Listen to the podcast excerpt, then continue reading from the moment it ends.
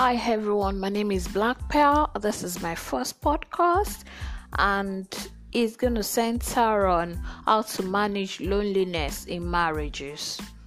Loneliness in marriages not because our husbands are dead, but because they are caught up with life. When I mean life, it could be work, it could be social life, it could be traffic, it could be emotional issues that they are dealing with on their own, and they feel sorting it outside the home could help them.